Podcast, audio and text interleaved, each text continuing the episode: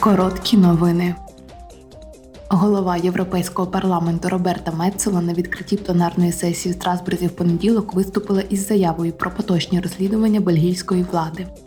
Повний текст її заяви доступний на сайті Європарламенту в розділі Прес-центр.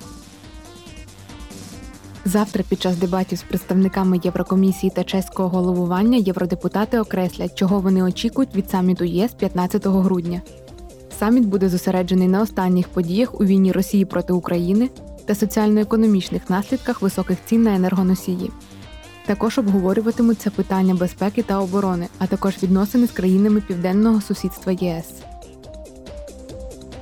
Також завтра голова Європейського парламенту Роберта Мецола вручить премію імені Сахарова за свободу думки 2022 року хороброму народу України.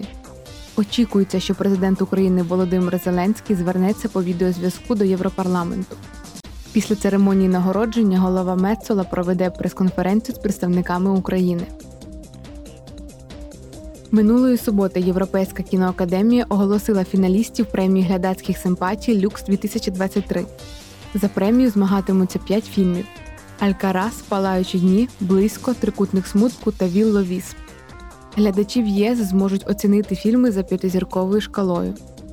Євродепутати також віддадуть свій голос, що складе 50% загального результату. Фільм переможець буде оголошено на пленарній сесії Європейського парламенту в Страсбурзі в середині червня.